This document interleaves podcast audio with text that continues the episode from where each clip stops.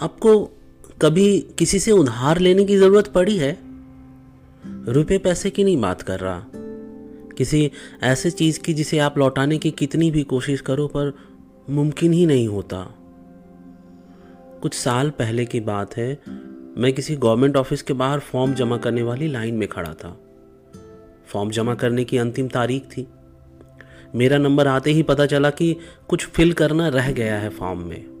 मेरे पास कलम भी नहीं थी और अगर फॉर्म फिल करने के लिए लाइन में फिर से लगता तो असंभव था फॉर्म का उस दिन जमा होना। मैंने कई बार फॉर्म रिसीव करे क्लर्क से रिक्वेस्ट किया, पर पत्थर दिल इंसान ने मेरी एक ना सुनी। वो अपने फ़र्ज़ और मैं अपने भूलने की मर्ज़ के आगे मजबूर था। उस भीड़ भाड़ वाली लाइन ने गुस्से में मुझे वहाँ से निकाल फेंकना चाहा। कोई कह रहा था टाइम वेस्ट करने चले आते हैं लोग। निकलो वहाँ से। मुझे सभी के हंसने और चिल्लाने दोनों की आवाज़ सुनाई दे रही थी। एक फॉर्म ही तो गलत फिल किया था। पूरी दुनिया मुझे इस दुनिया में रहने के लायक ही नहीं समझ रही थी।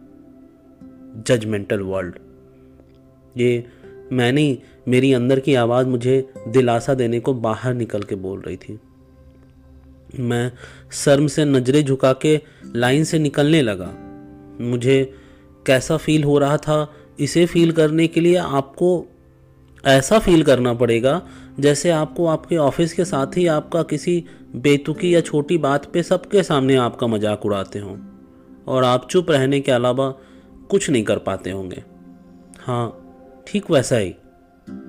कुछ पचास सेकेंड ही हुए होंगे इस घटना को, कि पीछे से किसी ने आवाज़ दी।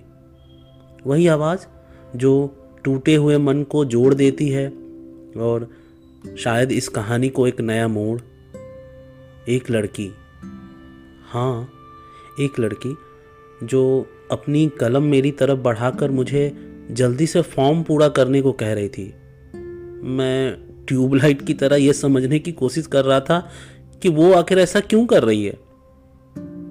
लाइफ में बहुत कुछ क्यों नहीं होता, बहुत कुछ यूँ ही हो जाता है।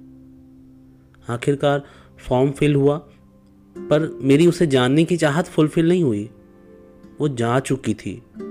उसके साथ सारा शोर भी एकांत में तब्दील हो गया था।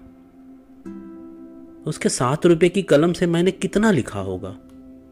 अगर लिखे हुए को दूरी मान ले तो करीब मेरे और उसके बीच के दूरी जितना ही मैंने लिखा होगा।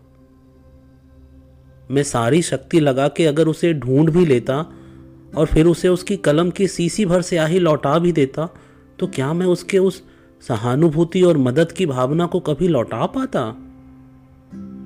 उसने भीड़ में खड़े रहने का जो साहस उधार दिया मुझे, उसे क्या लौटा पाना संभव है? जब देने वाले को वापस चाहिए ही नहीं। मैं ऐसे ही उधार की बात कर रहा था। आपने भी तो कभी किसी का साथ उधार लिया होगा। कभी ट्रेन पे चढ़ते वक्त किसी का बिना मांगे हाथ या किसी से की गई घंटों बात? उधार में तो ली ही होगी ना। किसी से थोड़ा बहुत प्यार, किसी का दिल छूने वाला व्यवहार, किसी का बिना बोले आपके लिए किया गया इंतज़ार। आखिर ये सब उधार ही तो है जो हमें किसी ने दिए हैं। क्या इन्हें चुका पाना संभव है? चुकाने की ज़रूरत भी नहीं है। ज़रूरत है एक्नॉलेज करने की। बस।